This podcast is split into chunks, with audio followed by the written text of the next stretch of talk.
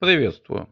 В эфире очередной выпуск э, радио 1С Enterprise. Это авторский подкаст, он же радиопередача. Меня зовут Никита Зайцев. Здесь мы обсуждаем вопросы парадигмы, теории и практики разработки на платформе 1С предприятия, а также разбираем смежные, интересующие нас вопросы. Проект поддерживается фирмой 1С для вендора – одним из первых приоритетов является профессиональное развитие специалистов нашего с вами сообщества.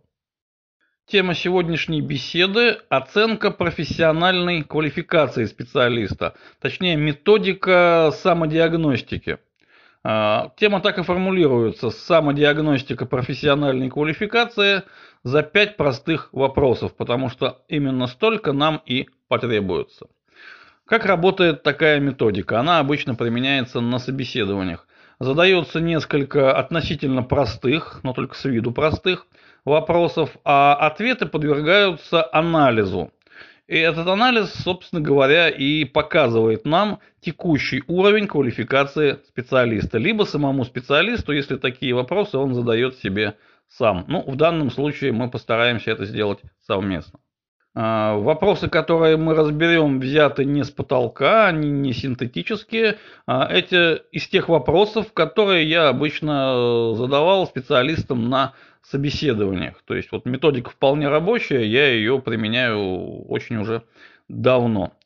А вот для примера, это пока еще не вопрос, это пока просто пример. А вот вопрос звучит так, он очень простой. Есть регистр сведений, у него есть измерение, у измерения есть свойство, оно называется основной отбор. Что это и зачем? Если специалист дает ответ, вот так не помню, но ведь можно посмотреть в документации, ответ абсолютно правильный, потому что действительно документация для этого и существует, чтобы посмотреть какое свойство что означает. Невозможно помнить на память все свойства всех объектов. Но также этот ответ показывает, что у специалиста отсутствует серьезный опыт работы с механикой распределенной информационной базы. Это не хорошо и не плохо. Важно, собеседование это не экзамен, тут оценки не выставляют. Это просто констатация факта. То есть, это очень важный момент. А качественная оценка здесь не производится. Здесь производится констатация факта. В такой-то области квалификация такая-то. А, и в случае самодиагностики это означает, что если в какой-то области квалификация еще не очень высокая, это а, означает, что есть куда развиваться. Если квалификация высокая, это тем более означает, что есть куда развиваться. Как мы помним, профессиональное развитие должно идти непрерывно. Но для того, чтобы выстроить его грамотно, необходимы какие-то отправные точки. Вот сейчас мы и постараемся их нащупать. Ну и на всякий случай еще раз подчеркнем, это не экзамен, не тест, и здесь важно не знать, не знает, вот, вот знаю, не знаю, это не совсем то, а знаю почему, знаю как. А еще эти вопросы, уточняющие, по крайней мере, вопросы к вопросам, позволяют оценить логическое, алгоритмическое мышление специалиста, умение быстро соображать, ну и так далее. То есть оценка производится комплексная. Приступим. Вопрос номер один. Он звучит так. Один из базовых стандартов разработки запрещает обращаться к реквизитам переменной ссылочного типа через точку. То есть написать документ ссылка, ну скажем, накладная ссылка точка контрагент, вот так делать категорически нельзя, стандарт это запрещает. Первый вопрос. А знаком ли стандарт? И если да, то почему он вот такой? Почему запрет? Ответ, ну, во-первых, сразу станет понятно, знаком ли специалист с базовыми стандартами. Если нет, то это необходимо подтягивать такое знание, стандарты нужно знать. И, во-вторых, а почему? И как правильно читать, если так нельзя? Ну, разумеется, правильно читать запросом. А в чем же разница между вот через точку и запросом? То же самое таблица через точку. Разница очень серьезная. В случае обращения через точку платформа выполняет неявный запрос к базе данных. Но ведь все данные, которые мы читаем из базы, платформа читает запросом. Других способов прочитать данные из реляционной СУБД просто не существует. Вот. Но читается весь объект целиком. Мы запросили один реквизит, но платформа прочитает весь объект и поместит прочитанное в объектный кэш на случай, если понадобятся другие реквизиты. Объект может быть довольно массивным, может содержать табличные части с сотнями, тысячами строк, может содержать двоичные данные, упакованные в хранилище значения, картинки, видео, там какие-то сопутствующие файлы. А этого мы по умолчанию не знаем. Следовательно, у нас возникает большая нагрузка на пустом месте. Мы читали одну единственную ссылку, а прочитали целый вот, вот огромный паровоз, товарный состав просто различных реквизитов. Вот. И во-вторых, даже если объект небольшой, и мы точно знаем, что в этой таблице серьезных данных быть не может, но наша информационная база является многопользовательской и высоконагруженной, и простой объект одновременно читают многие-многие сотни, а то и тысячи сеансов, при этом возникает огромная паразитарная нагрузка на систему, которая, в общем-то, э, совершенно не обязательно не нужна и даже вредит. Вот, собственно, поэтому стандарт запрещает такое чтение через точку.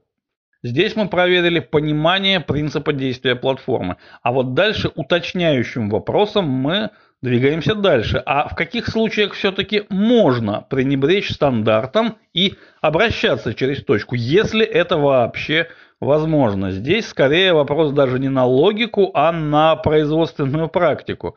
А ответ очень простой. Да, такие ситуации есть. Если мы делаем простой одноразовый тестовый инструмент, который гарантированно будет исполняться администратором, скажем, в монопольном режиме. Если это какой-то прототип, который будет гоняться где-то у нас локально и более нигде. Если это какая-то личная настольная система, скажем, я вот сел, взял конфигуратор и написал себе маленькую системку, прогнозирующую исход футбольных матчей.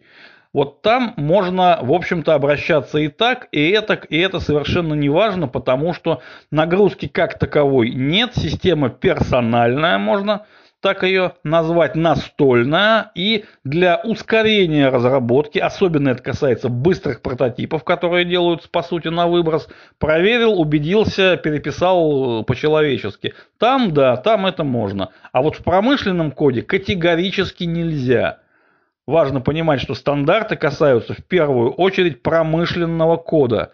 Одноразовые какие-то инструменты, настольные системки, там чуть больше свободы.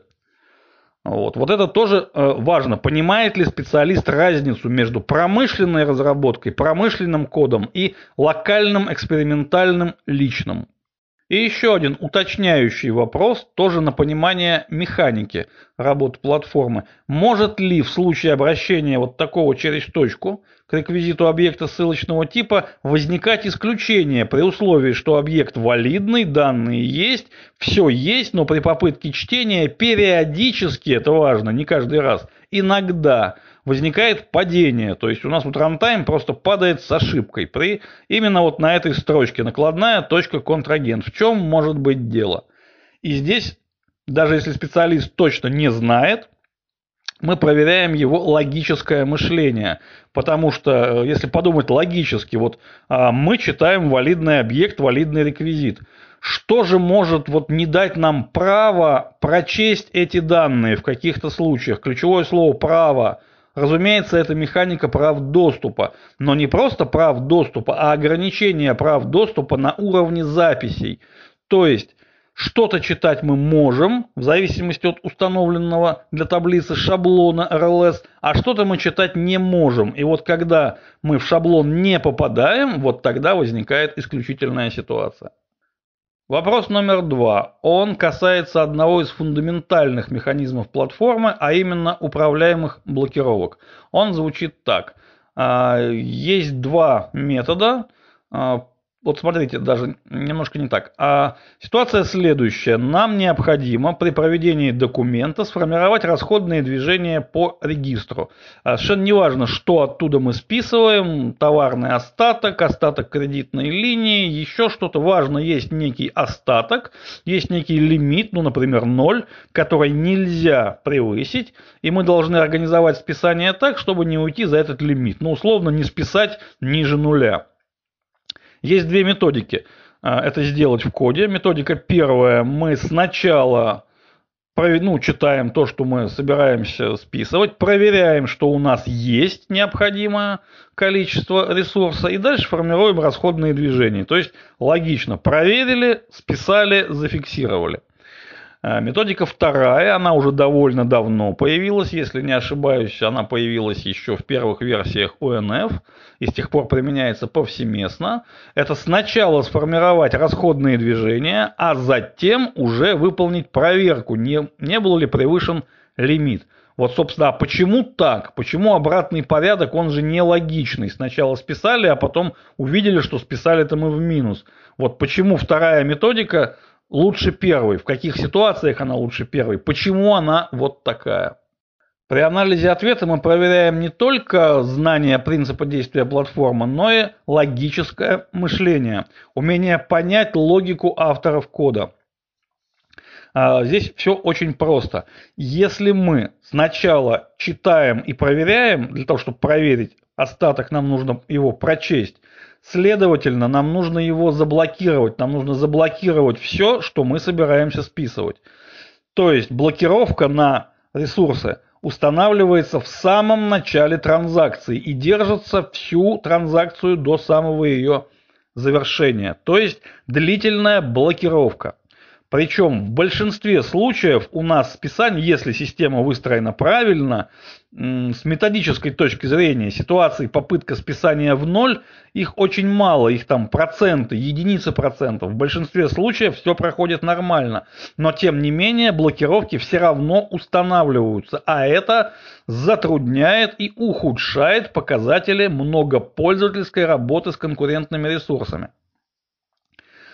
В случае же, если мы сначала выполняем движение, а уже затем выполняем проверку, ситуация другая. Блокировка вначале не устанавливается. Время жизни блокировок минимально возможное. Как следствие, для работы множества пользователей, которые работают с конкурентными ресурсами, остатками одних и тех же товаров, кредитами одним и тем же, там каким-то по статьям, там еще что-то, не суть важно а, Следовательно, пользователи мешают, сеансы пользователей мешают друг другу меньше, и интегральная производительность системы, интегральное технологическое качество, то есть среднее количество конфликтов на блокировках в единицу времени снижается, и система становится более производительной, более качественно работающей. Вот для этого была придумана такая вот методика. Вот это такой ответ, который показывает понимание и принципа действия управляемых блокировок, ну и блокировок в принципе, вообще работы с данными, и понимание логики авторов кода. Даже если код пока вот, ну, вот не было известно об этом, что вот, вот есть такие методики, но если знать, как платформа работает с данными и уметь поставить себя на место разработчика кода, ответ придет сам собой. Уточняющий вопрос к вопросу, а в каких ситуациях правильная, более оптимальная методика неприменима в принципе, если такие ситуации, конечно, есть. Ну, разумеется, это неприменимо тогда, когда для формирования расходных движений нам необходимо заранее прочитать то, что мы будем, собственно говоря, двигать. Ну, это ситуации партионного учета, расчета себестоимости и так далее. Целый класс ситуации, когда мы все-таки сначала читаем и должны заблокировать, и уже на основе прочитанного мы формируем те или иные расходные движения. Вот в этих ситуациях необходимо использовать э, более логичную, но менее производительную, к сожалению, методику. Заблок... Прочитал, заблокировал, сформировал, списал, зафиксировал. Вопрос номер три. Здесь проверяется также понимание механик платформы – но и еще э, алгоритмическое мышление и умение решать изобретательские задачи. То есть это задача на давайте спроектируем крохотное решение. Она формулируется так. А, у нас есть составная операция, которая должна проводиться по транзакционному принципу. Все или ничего, если это возможно. Ну, по крайней мере, с максимальной вероятностью. Часть операции мы совершаем внутри информационной базы, то есть модифицируем данные в базе, а часть операций производится где-то вовне, во внешней системе, допустим, даже в файловой. У нас, например, есть регистр сведений, в котором мы регистрируем файлы, расположенные в некоем каталоге. Ну, для каких-то целей, не суть важно. А важно, что с этими файлами мы делаем все то же самое, что и делаем в проводнике. Добавляем, удаляем, изменяем, перемещаем. Но при этом мы должны обеспечить точное соответствие данных на файловой системе и данных, например, в регистре сведений. То есть, например, мы удаляем файл, нам нужно удалить файл с диска и удалить запись из регистра. Но транзакционно. Либо удаляется и то, и другое, либо не удаляется ничего. Каким образом это сделать? Потому что на файловую систему механика наших транзакций не распространяется. Транзакциями мы управляем только в нашей же базе данных. Дальше мы уже не властны. Как обеспечить транзакционность и какая механика платформы в этом нам может помочь? Какой объект? Буквально два слова. И маленькая подсказка. Когда мы пишем устойчивый, стабильный программный код, мы должны учитывать, что поток исполнения кода, будь то клиентский сеанс, будь то фоновое задание, неважно, в любой момент по любой причине может оказаться прерван. Вот причины могут быть самые разные, внешние от нас независящие. От э, какого-то банального где-то сбоя в локальной, например, сети э, до серьезной аварии. То есть поток исполнения нельзя считать гарантированно, что он от начала и до конца доработает. Он может быть прерван в любой момент. По какой-то причине перезапустился рабочий процесс кластера. Вот причин, я вас уверяю, в сложной, серьезной, нагруженной системе возможных десятки. Это нормальная эксплуатационная практика. Да, перезапустили но при этом все наши операции, важные, по крайней мере, критичные, критично важные операции над данными, в том числе внешними, должны такую ситуацию поддерживать. Они должны быть обратимыми и воспроизводимыми повторно. Именно для этого и существует транзакционный принцип. Все или ничего. Вот какой объект мы используем? Ответ. Регламентное задание. Это именно та механика платформы, которая обеспечивает выполнение указанного кода с заданными параметрами. Если не получилось с первого раза, повторяй столько-то раз с таким-то интервалом. Это все управляется. То есть, совершив действие внутри транзакции над данными базы, мы создаем и запускаем одноразовое регламентное задание. При этом мы можем настроить его параметры так, что оно будет выполняться, но вот пока не выполнится.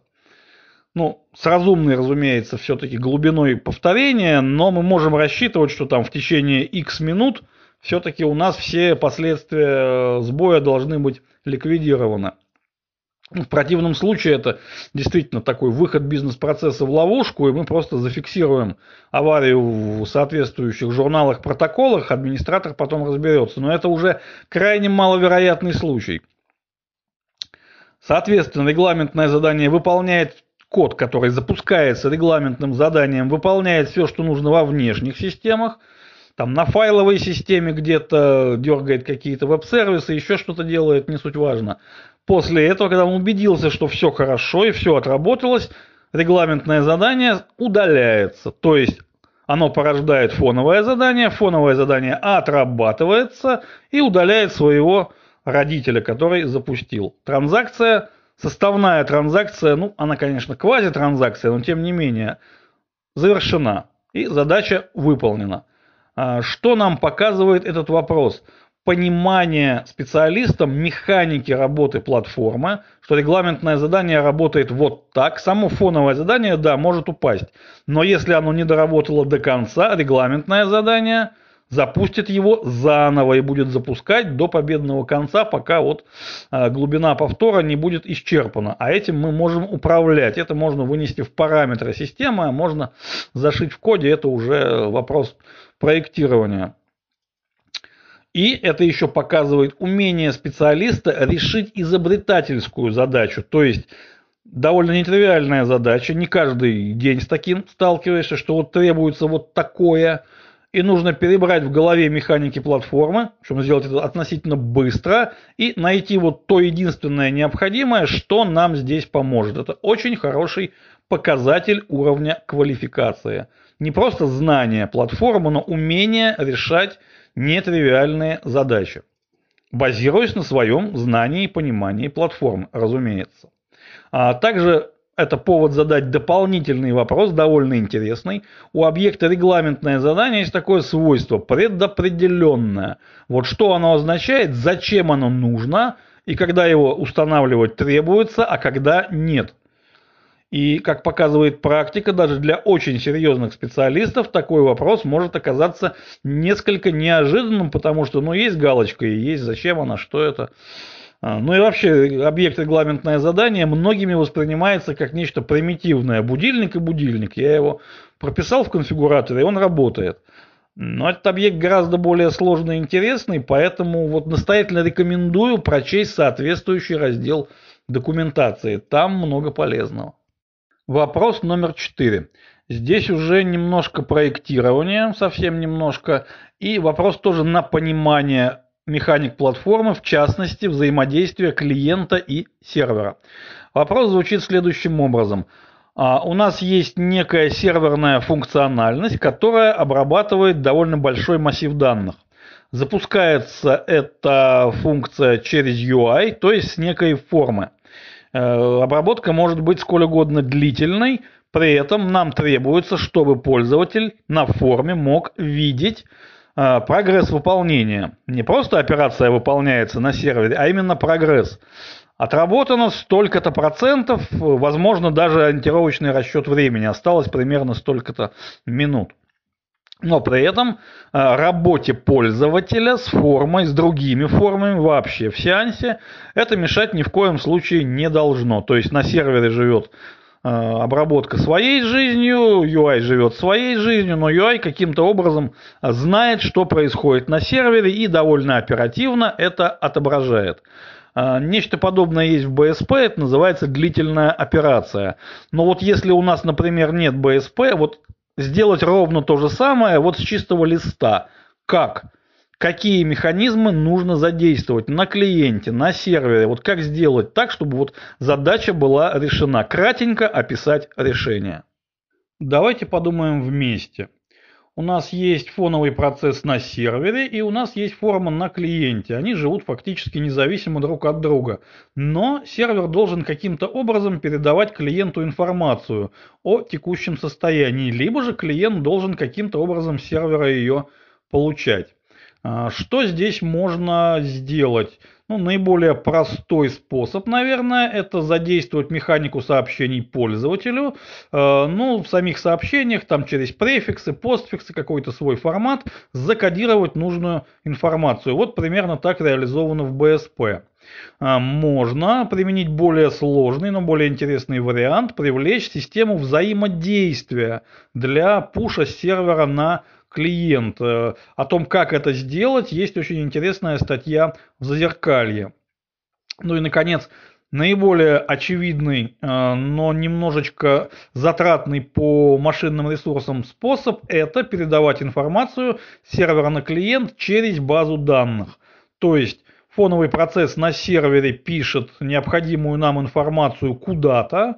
Это может быть справочник, может быть регистр сведений, а, а клиент форма на клиенте, на ней включен обработчик ожидания, и она инициирует чтение из этого промежуточного нашего хранилища необходимой информации и отображает ее так, как нам нужно. А у третьего метода, он самый интересный, есть одно неоспоримое преимущество – есть один маленький недостаток. Маленький недостаток заключается в том, что все-таки нам необходимо читать, писать в базу данные, которые не являются прикладными, а являются сугубо вспомогательными. Но с другой стороны, если обработка данных у нас достаточно тяжелая, скажем, документы мы проводим какие-то в большом количестве, то единичные записи в регистр сведений на фоне общей нагрузки нашей фоновой задачи, они будут ну, меньше процента, скорее всего. То есть это незначительная дополнительная нагрузка и вполне приемлемая цена за функциональность. А вот неоспоримое преимущество заключается в том, что мы можем не просто писать текущее состояние, столько-то обработано, столько-то осталось, а мы можем в том же регистре сведений вести подробный протокол выполняемой операции со ссылками на обработанные объекты данных и так далее, всей необходимой нам информации. И прогресс будет строиться на основании протокола, не единичной записи столько, столько, столько осталось, а на основании протокола, где, скажем, первой записью протокола будет план сколько нам нужно обработать, сколько мы предполагаем времени, а дальше уже по записям протокола мы собираем факт, сопоставляем и рисуем прогресс. Чем это хорошо? Тем, что в случае какого-либо сбоя на стороне сервера э, мы, во-первых, будем иметь полную картину, что мы уже сделали, на чем у нас все оборвалось, и при необходимости сможем либо продолжить с того же места, обработку данных, либо откатить то, что было обработано ранее.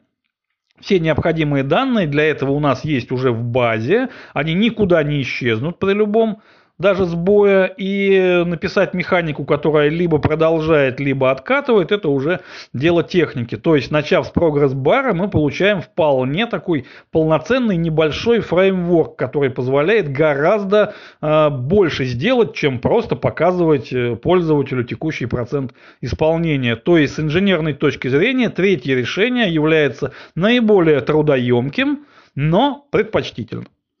Ну и, наконец, задача номер пять. Она ориентирована на проверку и э, понимание платформы в целом, а также логического, алгоритмического мышления и потенциальной способности специалиста проектировать сложные и серьезные системы. Задача с виду крайне простая. Формулируется она следующим образом. А, вот в реальном мире, в физическом, которое мы моделируем в системе, есть э, несколько помещений. В эти помещения заходят и выходят посетители. Мы регистрируем каждое такое движение посетителя, причем они все именные.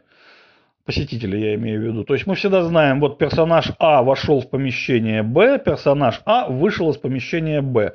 Для каждого такого события фиксируется точное время возможно даже с точностью аж до миллисекунды, если нам это требуется.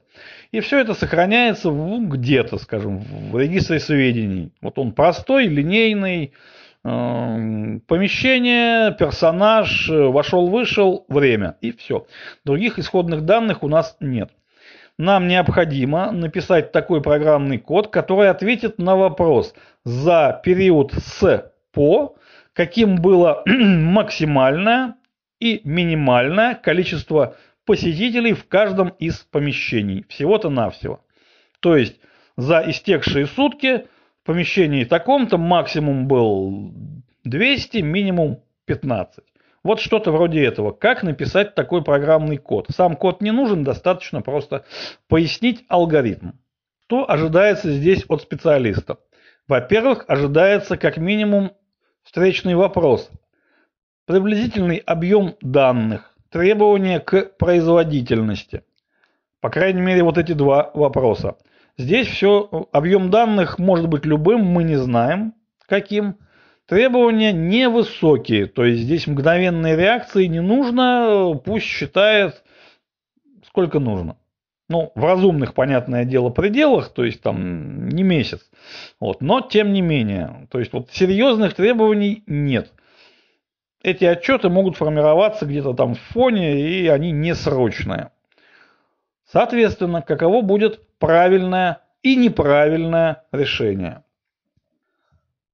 Неправильным, плохим, однозначно плохим будет, к сожалению, очень популярное у некоторых специалистов решение сделать все одним большим красивым запросом. А, почему это решение неправильное? Потому что мы не знаем объем данных. Если у нас это небольшое помещение с тремя комнатами, там маленькие конференц-залы, где десятки человек и не больше, и количество записей в нашей таблице будет невелико даже за месяц. то да, один большой красивый запрос нам все очень красиво сделает. Но если мы смасштабируем систему до серьезных размеров, ну, например, до размера московского метрополитена, вот, вот настолько вот, вот много данных, то ни один запрос, разумеется, здесь не справится. То есть мы, у нас нет такого железа, чтобы на нем отработался такой запрос в принципе, не говоря уже о приемлемом времени. То есть техника одним большим запросом здесь не годится. Ну, она вообще мало где годится, если честно. Но об этом мы будем говорить, наверное, в одной из следующих бесед. А, там, где будем разбирать э, декомпозицию кода и вот такого рода вопросы. А, здесь, разумеется, нужен прямой перебор, никак иначе. Но а, если данных очень много, там миллионы, миллиарды записей, перебор может занять сколь угодно длительное время. Каким образом этого можно избежать, чтобы считалось не месяц? Ответ очень простой. Параллельность. Нам никто не мешает распараллелить расчеты. То есть разделить объем данных на сегменты, обсчитывать эти сегменты параллельно, а затем стыковать результаты.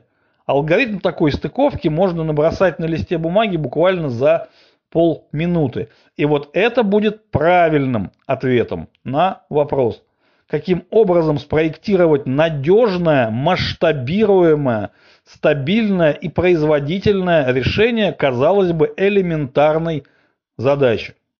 Здесь мы имеем дело с так называемым принципом миллиона. А, представь, что у тебя вот те данные, с которыми ты работаешь, вот там миллион чего бы то ни было. Миллион элементов справочника, миллион документов, миллион записей, миллион еще чего-то. Вот э, действительно все будет работать хотя бы медленно, но надежно или нет? И если медленно, то насколько медленно? А, если мы имеем дело с серьезной разработкой под нагруженные системы, работающие с большим объемом данных, особенно когда мы пишем решение не для конкретного какого-то предприятия, а ориентированное хотя бы на какое-то локальное внутреннее тиражирование, предсказать, что и как будет с данными, мы не можем. И мы должны уже на этапе проектирования закладывать возможность, что данных будет много, а нагрузка будет серьезной. И вот понимание этого факта – это тоже один из ключевых таких вот э, маркеров в оценке квалификации специалиста. Если такое понимание в принципе, не обязательно опыт, но понимание, что вот в таких ситуациях нужно проектировать с запасом. Нужно проектировать на шаг 2-3, на порядок 2-3 вперед. Какие выводы мы можем сделать из разобранных нами вопросов и ответов? А, повторюсь уже в третий, наверное, раз, это не экзамен, это не тест, это просто методика. Обращаю внимание, это вот не какие-то эталонные вопросы. Вопросов могут, ну, они разные могут быть совершенно. Их может быть много и разных. Это иллюстрация, пример методики оценки, в том числе самооценки текущего, существующего уровня квалификации. И э, сам этот уровень, он не хорош и не плох. Качественной оценки здесь, в общем-то, нет. Хорошо-плохо здесь вообще не работает. Здесь мы ищем отправную точку для дальнейшего развития. Вот здесь мы сильны, вот здесь наши позиции очень сильны, но нельзя их терять, а вот здесь они все-таки довольно слабы, и вот здесь нужно усиливать, наращивать, здесь нужно поинтересоваться, возможно, какими-то базовыми вещами. То есть такая методика позволяет нащупать точку опоры и исходя из этой точки, строить, планировать дальнейшее развитие. Потому что, и это будет, наверное, выводом, главным, центральным из э, сказанного, профессиональное развитие должно быть не только неуклонным и постоянным, но оно должно быть спланированным, оно не должно быть спонтанным. То есть развиваться необходимо по плану, так же как и разрабатывать необходимо по плану, согласно проекту. Точно так же нужно спроектировать, спланировать свое профессиональное развитие, а дальше по этому плану двигаться, корректируя его, разумеется, по мере необходимости, по мере появления каких-то новых обстоятельств. Ну, вот это можно считать, наверное, сухим остатком из нашей сегодняшней беседы. На этом содержательная часть беседы заканчивается. Ну и традиционная техническая ремарка. Наша радиопередача публикуется, выпускается на нескольких популярных э, подкаст-площадках, кому какая удобнее. Каждая площадка содержит, обладает своей системой э, комментирования, подписки, оповещения и так далее. И отслеживать все комментарии везде, к сожалению, у меня, наверное, не получается. Но это не означает, что не нужно комментировать, подписываться, обсуждать строго наоборот. Нужно, обязательно нужно. Нужно и комментировать, и подписаться, и послать ссылку своим коллегам, знакомым, потому что не все, наверное, пока еще знают о нашей замечательной радиопередаче. Но если э, возникнут вопросы лично ко мне, захочется обсудить что-то лично со мной, будут какие-то возражения, будут какие-то комментарии, пожелания, предложения по темам следующих бесед. Большая просьба все это направлять на мою электронную почту. Адрес nikita.wild. Почта на этом адресе проверяется регулярно. И, друзья мои, большое спасибо за ваше внимание.